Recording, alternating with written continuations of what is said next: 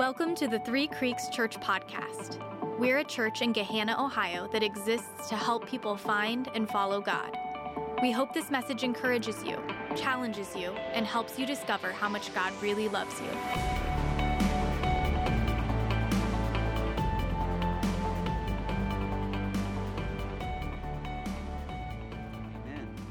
You guys can have a seat. Thank you guys for leading us. My name is Joel, and I get to be the pastor here. We are trucking our way through the book of Ephesians, and we are in the beginning of chapter 6 today. And uh, I mean it when I say this every week that I, I get to be the pastor here. I truly do enjoy this very much. I feel very lucky, blessed to get to do this, and, and I don't want to take it for granted. I think about getting, being, or getting to be married to Morgan, and I, I word it the same way like, I get to be married to you. I feel blessed to have gotten to, to have tricked you about nine and a half years ago into doing this, and now you can't get out because, you know, rings and stuff. And so you're in, and I just feel very blessed to get to be married to you. And uh, in early 2016, Morgan was pregnant with our daughter, Cooper and we were asking all the questions, you know, like what stroller, which car seat, formula, like what, what should we do baby wise? Should we make him sleep? Should we let him get up whenever? We're asking all the questions. Maybe the one that's the most important at that point is is it Honda Odyssey or Toyota Sienna? And by the grace of God, he answered our prayers and showed us that the way to go is Honda Odyssey, in fact. And so we, we jumped on that train. Lots of questions, and I can remember uh, hanging out with one of my heroes. He had raised a couple of boys that were just, they were friends of mine at the time. And I can remember saying, Ward, man, I'm about to be a dad. Can you please give me some advice? How did you do this? And he, I remember we were just walking along, and he said, Joel, you know, marriage reveals selfishness level two, and then kids reveal selfishness level 10. And at the time, I obviously had no idea what he was talking about because you just can't even really understand how much of your life you're about to lose when you have kids. And but he was right because when all of a sudden it's not about us, what has been true about us is revealed. And it's amazing how me centered and selfish we can be until things begin to expose that as we get a little bit older. Last week I talked uh, about the end of Ephesians 5, and we talked about marriage. And we imagined for a second what it would be like if rather than waking up and thinking to ourselves, how can I make this day great for me? What would it be like if we all woke up and asked the question, how can I make today great for them. And that just the difference that that would make if both people chose to wake up eager to serve rather than to be served. Uh, I had a chance, I mentioned him last week. Uh, he was sitting down here. His name's Isaac, and he got engaged last Saturday, the day before. And I, I met him in the hallway afterwards, and I just shook his hand and I gave him a hug. I said, Are you ready for this? Are you ready for selfishness level two in you to be exposed? And he said i'm up for it and i don't we'll see you know? He's not there yet. So uh, he will find out. But kids reveal selfishness level 10 for those of you that have kids uh, you know what i'm talking about. This is a picture of cooper. She was born on july 1st 2016 she loves to dance. She loves to sing. She loves to act and dress up. And she's in kindergarten at royal manor elementary this is a picture of uh, our baby that passed away during Morgan's pregnancy, and I can't wait to meet him or her in heaven one day. That will be amazing. This is our son Judah, June, June 18, 2018, June 13, 2018, sorry. And, uh, and he just, he loves soccer. Judah, uh, when, so we had a miscarriage between Cooper and Judah, and then when when Morgan was pregnant with Judah, there were a lot of questions around the pregnancy. Doctors were uncertain. They were looking at pictures, trying to figure some things out. And we got pretty scared about halfway through and, and began to pray with a lot of our friends. And, uh, and then he was born, and he's back in Three Creeks Kids today. And his name means praise. And in full transparency, I had no idea that's what it meant. When we picked the name Judah, it's like, oh, that's a good one. You know, praise, that sounds good. Cooper, not so lucky. Her name means maker of barrels. So we'll tell her that later in life. Uh, this, is, uh, this is Willow, born May the 6th, 2020. And her birth mom's name is Crystal and she made the courageous decision to make an adoption plan for her daughter Willow, and Morgan and I got to adopt her in 2020. And these three kids, they bring me more joy and cause me more frustration than anything in the world. They, uh, they are the focus of so many of my prayers. They, nothing makes me I'm really not an anxious person, but you get me at a playground with them, you know what I mean? And Willow's climbing on the rock wall, and I'm just like helicopter dad a little bit. Nothing derails our family like when one of them gets the stomach bug, and I know it's going to get passed on. Our lives have completely changed. Morgan and I now have to ask permission, like, hey, can I, can I take a quick five minute shower? Like, is that okay? So much of our life hinges on them the children God has blessed our family with. And as a pastor of a church that is this age, with so many of us having our uh, getting married, having our first child, our second, like these little baby growing families, it's uh, so much of our joy comes from having kids. And yet, at the same time, so much of the things that we struggle with is because we had kids a lot of the busyness that we are just inundated with is because of our kids. A lot of the anxiety or the worry that we experience is because it's like it, it got piled on top of what we already had. It's because of our kids. Our, our lack of patience and the irritability that is kind of within us is brought to the surface because of our kids. Most, I would say, of the marriage things that we are struggling with are because of our kids. One parent is upstairs pouring lavender oil into the air purifier, turning on the sound machine, getting a few books ready. And meanwhile, dad just turned on ESPN Jock Jams down in the living room, and the kids are like jumping off of the couch onto him. He's calling himself the blob. Like these, these are the things that parents, have you ever struggled with a parenting style disagreement? Or have you ever lacked some sleep and perhaps that contributed to a marriage thing? Or have you have you know small children and it's like don't touch me right now. Anybody? Not me, but any women out there feel that way? Yeah. And I'm just saying that to highlight that a lot of times when I talk to people about things that they're going through in marriage, I can often trace it back to the, the way that their kids are, their parenting, and that has actually become a source that kind of like brought that other stuff to the surface. All of this to say that parenting is not for the faint of heart. And the word on the street is it doesn't get any easier. Dave, Ann, can you confirm this? It doesn't get any easier. We've got the first nine years, call it the front nine, where it's physically exhausting, where you're making peanut butter and jelly sandwiches and tying their shoes all the time. And then the back nine, from age 10 to 18 is emotionally exhausting. And we're going to need a lot of your help when we all get there.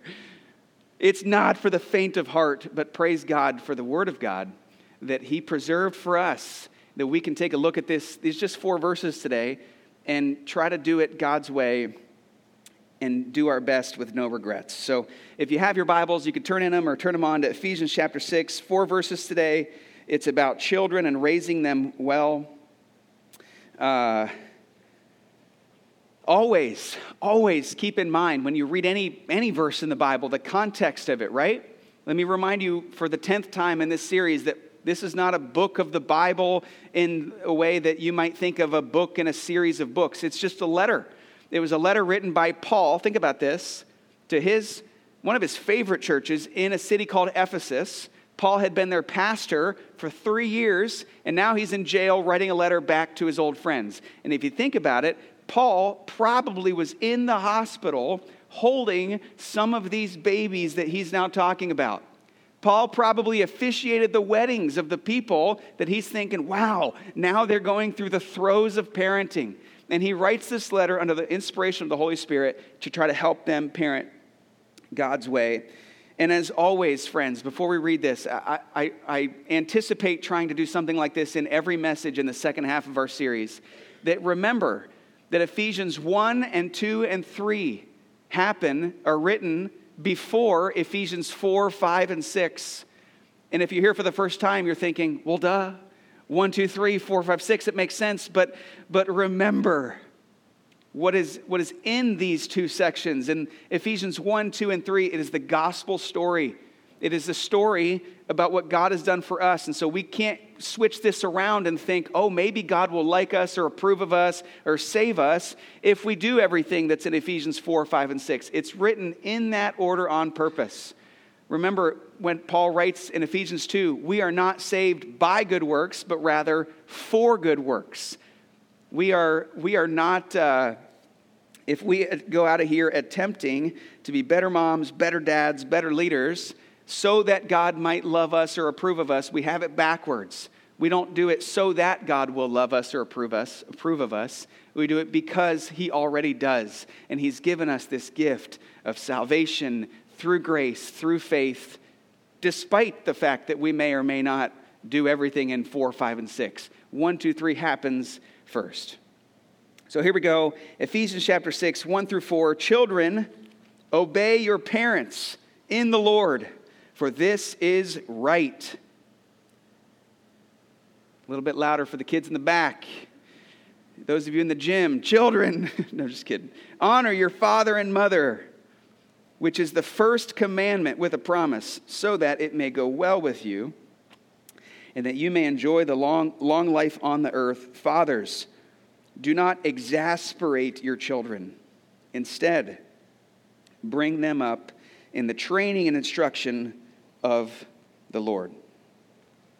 So I realize, obviously, in a room this size with this many people, there's a lot of people in here that have kids, some of you that do not have children. Some of you have children, and today you wish you could give them back based on how they were behaving this morning. Some of you guys are desperately trying not to have children. You're on multiple forms of birth control. Some of you didn't want to have kids, and there's one on the way. I tried to tell you last week a couple that prays together. These things happen. Some of us are, uh, have grandchildren. Some of us don't really like children. Every one of us is a child. And the more I interact with people in their 20s and 30s and 40s, as we just make our way through life, it's pretty remarkable how much of how we think and how we're wired and how we respond to different things come from our relationship with our parents. And so that's a, that's a significant part of this. But no matter where you're at on this, I really hope that you can walk away today and be thankful that Paul wrote this in Ephesians. So I studied this passage. I did some cross referencing, which simply means that I looked at some other passages in the Bible that help us understand parenting. And I've come up with five points that I'd like to share with you this morning. Four of them are pretty short, one of them is a little longer, but I'll tell you when I get there. So the first word children, it seems apparent from the context that Paul is talking about pre adult children living underneath the care of their mom or their dad in a home in a Christian family in Ephesus. And here's the first point children are a gift. Children are a gift. Psalm 127 says, Children are a heritage from the Lord, offspring, a reward from Him. They are a gift even on the day when they cannot find their shoes, but they can find that onion that you hid in the spaghetti sauce, you think, yes, they are a gift. When you have to instruct them not to lick their feet, you remind yourself, they're a gift. The ones that you're trying to escape from when you go to the bathroom and lock the door, they are a gift, a heritage from the Lord. The, the psalmist continues and says, like arrows in the hand of a warrior are children born in one's youth. Blessed is the man whose quiver, blessed is the woman whose quiver is full of those arrows. Children are a gift. That's number one. Number two, they're on loan for a short time. They are ours for a limited time only. There are times when I've had a long day, a long week, and I look at the clock, we're already done with dinner, and it's 5:15 and I look at Morgan with droopy eyes and go, How are we going to make it to bedtime? You know, it's like an hour seems like a day. How will we make it through? And then yet there are other times, and I, and I know that you, if you have children, you can relate to this. I showed you this picture of Cooper. This is her a couple weeks ago, got her hair cut. And then this is her what seems like two weeks ago. By all accounts, it goes fast. And we're supposed to enjoy it and be there. And before I know it, I'm going to be dropping her off at college if that's what she wants to do. It goes fast, and they're on, they're on loan for a short time. I've got 18 summers with each of my kids. Cooper is one third of her way through her life in my home. She's already one third of the way through. She was born yesterday. 18 years ish, and they're a gift from God that live in our houses. We're to see ourselves, if you're a parent, we're to see ourselves as guardians, as custodians, rather than owners, because they're loaned to us as individuals made in the image of God with their own DNA and their own personality and their own temperament and their own need for a Savior and their own need for the gospel. And it's our job for this limited time only to point them to Jesus. They're on loan for a short time. Number three, they're born sinners. In other words, they are flawed from conception. From time to time, I see people having their babies posting a picture on Instagram and describing their baby as perfect, and I think, biblically inaccurate. because, because they're not, and I'm not trying to be mean, and I understand the sentiment behind it. They are perfect in many ways, but they're not perfect. The, the first black tar diaper is a sign of things to come. They are not, they do not end up sit, excuse me, they, are, they do not become sinners when they start to sin. They sin because they're born sinners. David writes, From iniquity I came forth from my mother's womb. I, I was conceived in sin. You can trace it back all the way to Adam and Eve, where we find that all have sinned and fall short of the glory of God, including little Oliver Benjamin or whatever his name is. We're all sinners all falling short of the glory of God. And actually, this is, this is going to sound funny to you. I want that actually to be a comfort to us parents because in some ways that kind of takes the pressure off a little bit. When your kid has a meltdown in Target and all of the young single people are looking over at you like you're a bad parent, you can think to yourself, they're born that way. Like, this isn't all my fault. When they say, I'm hungry, you say there's fruit in the fridge, and they act like someone just shot them and start rolling around the floor. You can find comfort in the fact that they were bent to do this. They were born this way. When our children get a little bit older, I'm talking about mine specifically, when they make really poor decisions, when they're teenagers, it will be tempting to sit there and think, where did I go wrong? This is all my fault. I should have done it differently but take some comfort in the fact that they were born this way. They were born this way. They're born sinners. My mom, every time I went out when I was in high school, my mom prayed, God, please help him not do something stupid. And if he does, help him get caught. And I can't tell you how many times that second half of that prayer was answered. I mean, every time Every time I got a speeding ticket, I'm like, Mom, there she is again, praying, and her prayers are being answered right before my eyes. I'm just saying, as our kids reveal their sinful nature as they get older, we have to understand that that's part of the package that yes, at all times we need to adjust and parent differently and can't apply the same parenting principles to every kid. And we've got to ask God for help through the process. But we have to understand that part of the package is that they were born this way. Which leads us to the fourth point, which is the one that we'll be in for a little bit longer. And it's, it's really about these couple verses in Ephesians. The fourth point is they need instruction. They need instruction. Look at verses 1 and 4 again. Children, obey your parents in the Lord, for this is right. Fathers, do not exasperate your children. Instead, bring them up in the training and instruction of the Lord. This is simple, but important for us to remember The reason children need to be commanded to obey their parents is because naturally they will not. They are naturally bent to disobey. We do not need to teach our children to disobey. Thursday night, 10 p.m., Morgan and I are sitting in bed. We hear some rustling upstairs, and I think to myself, finally, the Lord has answered our prayers, and Judah got up in the middle of the night to go to the bathroom. We have arrived. We, we're there. We're going to start saving some money on pull ups. But the rustling continues, and I think, I don't know if that's Judah. Morgan says, That's definitely not Judah. And so I run upstairs, Willow, in a dance, dance costume, rainbow tutu, Judah's headlamp on all the lights on in all the rooms upstairs. Cooper and Judah passed out. And she's just on an adventure. And I just got to tell you, I didn't tell her to do that. And I didn't teach her to do that. She knows that you're not supposed to get out of bed. You're not allowed to get out of bed, Willow.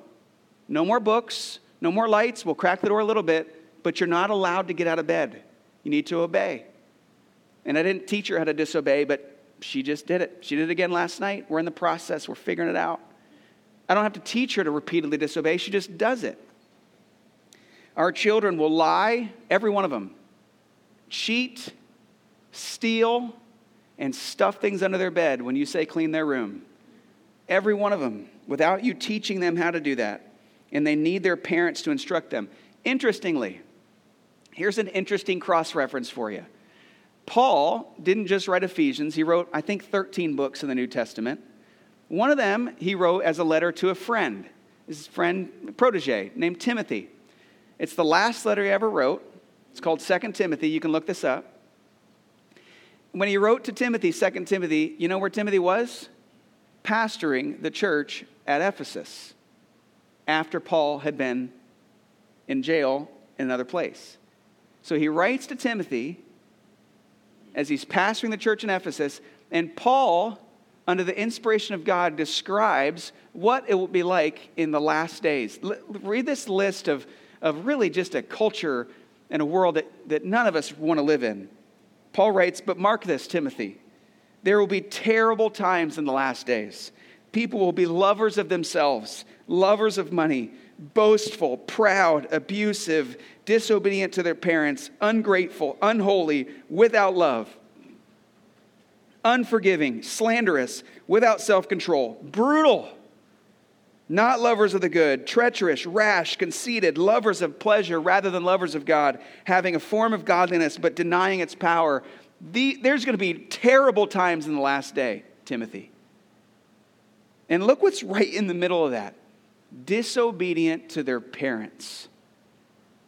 It's lumped in with all of these other terrible attributes of a crumbling society. Alistair Begg, who I've been just following along in this whole Ephesians series, commented on this passage by saying this Disobedient children are one of the ugly and alarming signs of a crumbling culture. I'm not here to promote any type of school private school, public school, homeschool, any school. Every family gets to make their own choice with their kids, and, and if God tells you to do that, you do that. But I will say that as I'm looking around at our schools, I'm just, I have a growing concern. I don't think I'm alone. I have a sneaky suspicion that you might feel the same. I have a growing concern now that my kids are getting into schools and I'm seeing the way that kids are treating each other. I'm just going, what's going on here? I had a chance to sit down with somebody that works at the high school recently. And I said, just tell me, how is it? What's it really like? He said, it's really bad. The language, you wouldn't believe it. What's going on on their phones, it's indescribable. There's a fight every single day. There are, there are parents gathering in Gahanna, getting together to discuss teen violence in our city. And as a parent, that concerns me. And, and, and really, if you look at it like that, you go, yeah, being disobedient to parents when the kids aren't listening to their mom and dad, when mom and dad aren't being intentional to raise their kids and teach them to obey, then society begins to crumble and fall apart. And it's because obedience doesn't come naturally, it's something that has to be taught. And as parents, this is really important. As parents, there are times, you know, when we're trying to teach our kids to obey. There are times when we're supposed to explain why. We're going to get asked that question between 25,000 and 30,000 times over the next couple years. Why? And there are times to stop and explain. There are other times where it is biblical to simply say, because I said so. Because I'm your mom and I said so. Because I'm your dad and I said so. Because here's why. When we help our kids understand that to obey without understanding everything, when we teach them that without understanding why, we are preparing them for a lifelong journey with God where sometimes we have to obey without understanding why. Yes, if they obey us, then chances are our lives are going to be better as parents, right? If they would just listen.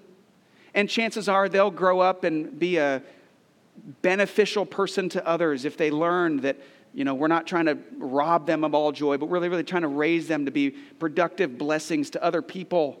Yes, yes, yes. But truly, at the base of obedience is this idea that us as parents are the first ones that get to show our kids that it is good to obey without always knowing what or why. We're, we're helping them build a muscle because their lifelong journey. We get 18 years of obey because I'm your mom and dad, but they've got a whole life of following God where at times they're going to have to choose to obey God despite the fact that they don't understand why. So we are really pointing them to Jesus. We're pointing them to God and the way that He wants us to live our lives if we help our children obey. Obedience doesn't come naturally. We have to instruct them, which does beg the follow up question is there anything specific that we're supposed to instruct them in? And the answer is in verse 4. First, it says, Fathers, do not exasperate your children. And I'll talk about that in just a second. But he says to fathers, and you can include mothers, bring them up in the training and the instruction of the Lord. Which means that as parents, we don't pawn our kids off to the Sunday school teacher or the Christian school or the youth pastor. We, we accept the fact that it is our duty as parents. Our kids are going to be at church 1% of their life. They're going to be at youth group or church 1% of their whole life. And for us to kind of pawn that off and say, I hope that the church helps, I'm not going to really do anything at home as parents, we're supposed to be the primary spiritual leaders or disciplers of our kids. And I know that there's a lot of questions about that. I, I, one of my favorite conversations I've had in the last year in our church was somebody who said, I get insecure talking to my kids about Bible things and God because they know more than I do. And I said, Perfect, you can, you can just journey together then. He, he, they were saying that, you know, my kids ask me questions and I don't know the answer. I said, well, what do you do? She says, I find the answers. Perfect. Because if, wait, wait, wait. I just said, if we are under the impression that to be a good parent we have to be perfect, then we are all in trouble.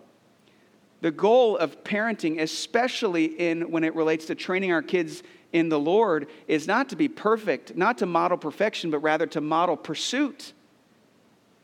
We will never model perfection, but we can always model pursuit. I'll find out the answer for you.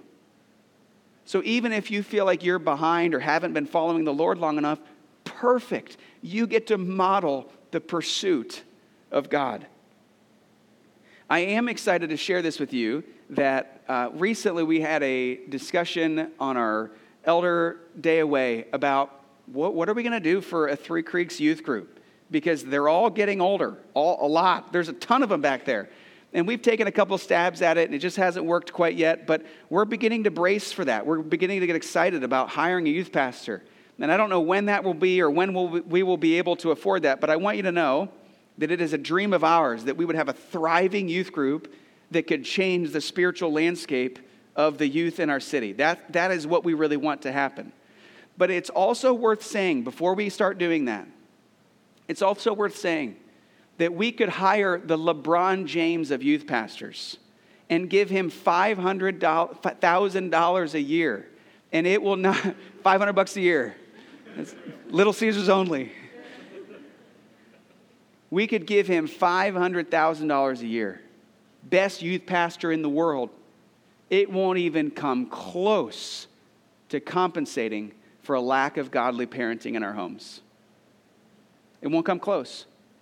We could hire a Christian Blippi to run Three Creeks Kids. It won't even, you won't even, it will make no impact without godly parenting in our homes.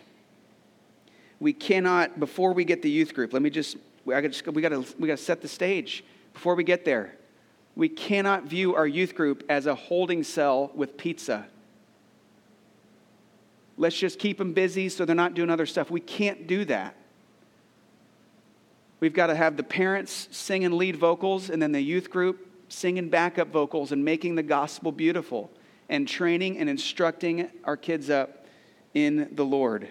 It's our duty as parents to train them in valuing the church of God, spending time in the Word of God, giving generously to the work of God, and striving joyfully to live out the commands of God. Here's a note to parents. Paul singles out fathers, perhaps because they're more inclined to do this, but it certainly applies to both moms and dads he says, do not exasperate your children.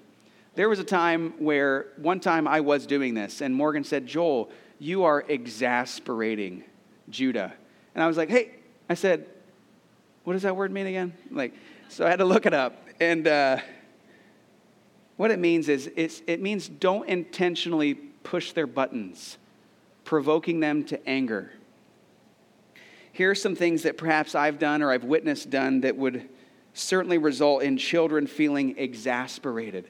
Don't show favoritism to one child over another. That would be exasperating. Don't scold a child using loud and demeaning words. The tone of our words the tone of our words sets the tone of your relationship. Don't be extremely inconsistent in discipline. That is exasperating for a child.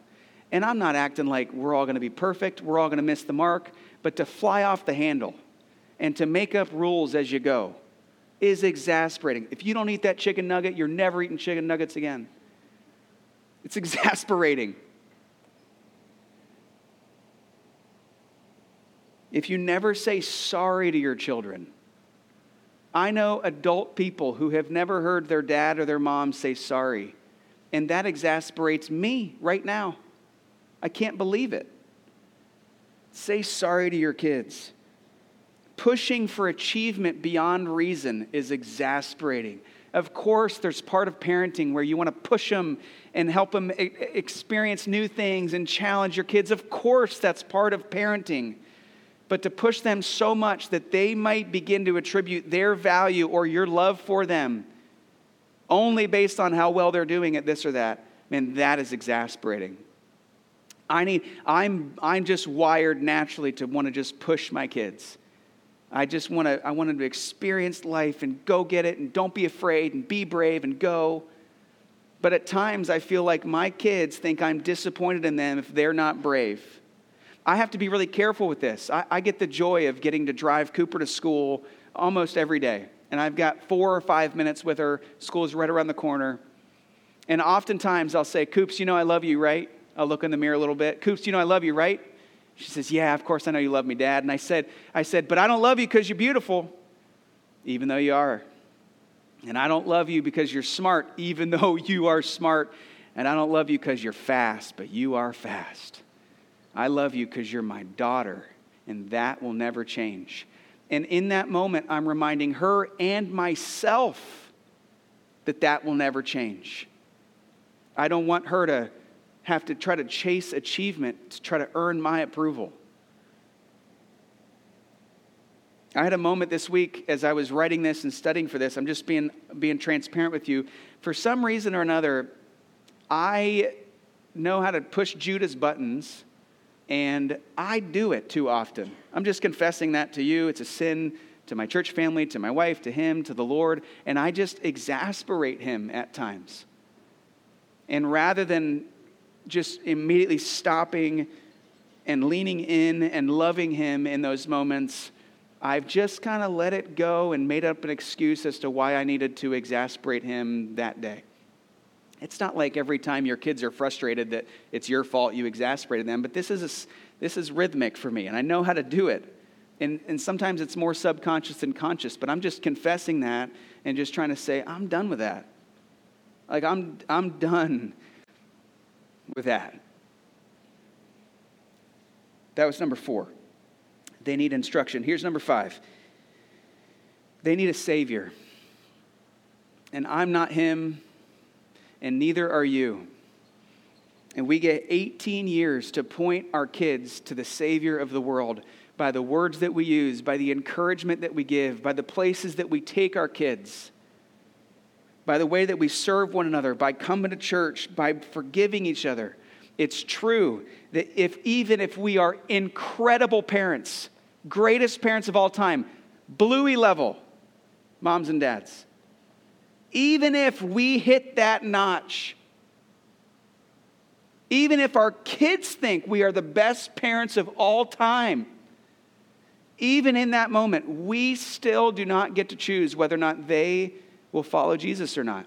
That is their choice because they are made in the image of God and they are on loan with us for a time. They have their own DNA, their own soul, their own personality, and it is up to them. We do not get to choose. We do get to choose what kind of parents we want to be. We do get to choose whether or not we get to the end of the parenting journey and have regrets or not. I know parents that feel both ways. They get to the end and they go, they kind of have their hands open and they say, we, we did our best. If we could go back, I don't even really know much that we would do differently because we did our best. And I know other adult uh, parents with adult children who go, who would just kill, who would pay $5 billion to go back and have another go. And we're just, a lot of us are on the front edge of this. And I just, I dream of being a church that we could raise our kids together. And at the end, when they all go off to college and whatever they're going to do, we just kind of hold our hands open and say, they were the Lord's the whole time, and we did our best. Think, think in closing here, think about how much time, how many resources, how much money, how much attention we give to keeping our children physically alive. Think about this. I mean, the car seats, the vitamins, the all natural diapers. We lock up all the cleaning supplies. We put little covers on every electric plug. We make our kids hold our hands in the parking lot. We buy them helmets for scooters. We get them swimming lessons before they're two years old, just in case. We dedicate an incredible amount of attention to keeping our kids physically alive. And of course, we should. We shouldn't take any of that away. But it does make me think am I dedicating the same amount of resources, the same time, the same prayer, the same energy, the same money, the same, the same selflessness? Am I, am I dedicating the same amount towards helping my kids be spiritually alive and thrive with Jesus? the, the proportion, I mean, we are crazy about keeping our kids physically alive, as we should be, but we should also be equally as crazy about pointing our kids towards Jesus. At the end of this 18 year journey with each of our kids, they're going to get to choose. But here's, if you forget everything else I said, I, heard this and I just have to pass it on to you. If, if our kids turn 18, 19, 25, 32, whatever, as they get a little bit older. They get to choose whether or not they're going to follow Jesus or not. One thing that we have to make sure our kids remember forever no matter where they're at with the Lord, no matter how old they are, and maybe, frankly, what I'm about to share applies to you right now just as much as it does to the kids that you think are thinking about raising no matter where you are, no matter how far you've run, no matter how many years they haven't been at church or whatever, no matter where they are, all of our kids need to always know that beyond a shadow of a doubt that this is true, there is more grace in Christ than there is sin in them. There's always more grace in Christ than there is sin in them. Your kids need to know that. Even if they wander for decades, they still need to remember that mom and dad told me that there's always more grace in Christ than there is sin in them. And oftentimes, moms and dads, it is our open arms that is the doorway back to a relationship with Christ. We've got to make sure that our kids know that. They're on loan for a time. We've got 18 years to send the message that there is always more grace in Christ than there is sin in them. It's, it's, a, it's an unbelievably frustrating roller coaster journey that many of us are just getting on. Dave and Ann, you guys are the last downhill with Campbell.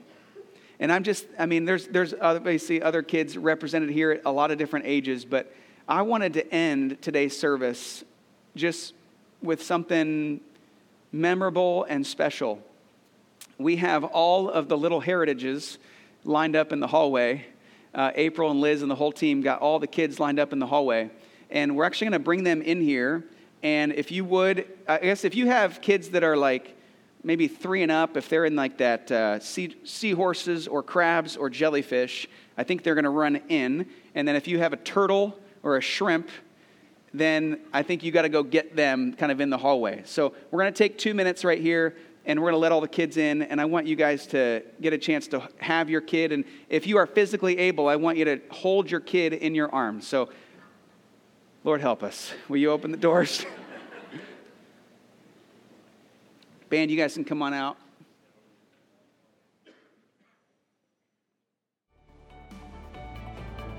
Thanks for listening to the Three Creeks Church podcast. To find out more about our church, to give online, or to attend a service, visit threecreekschurch.com.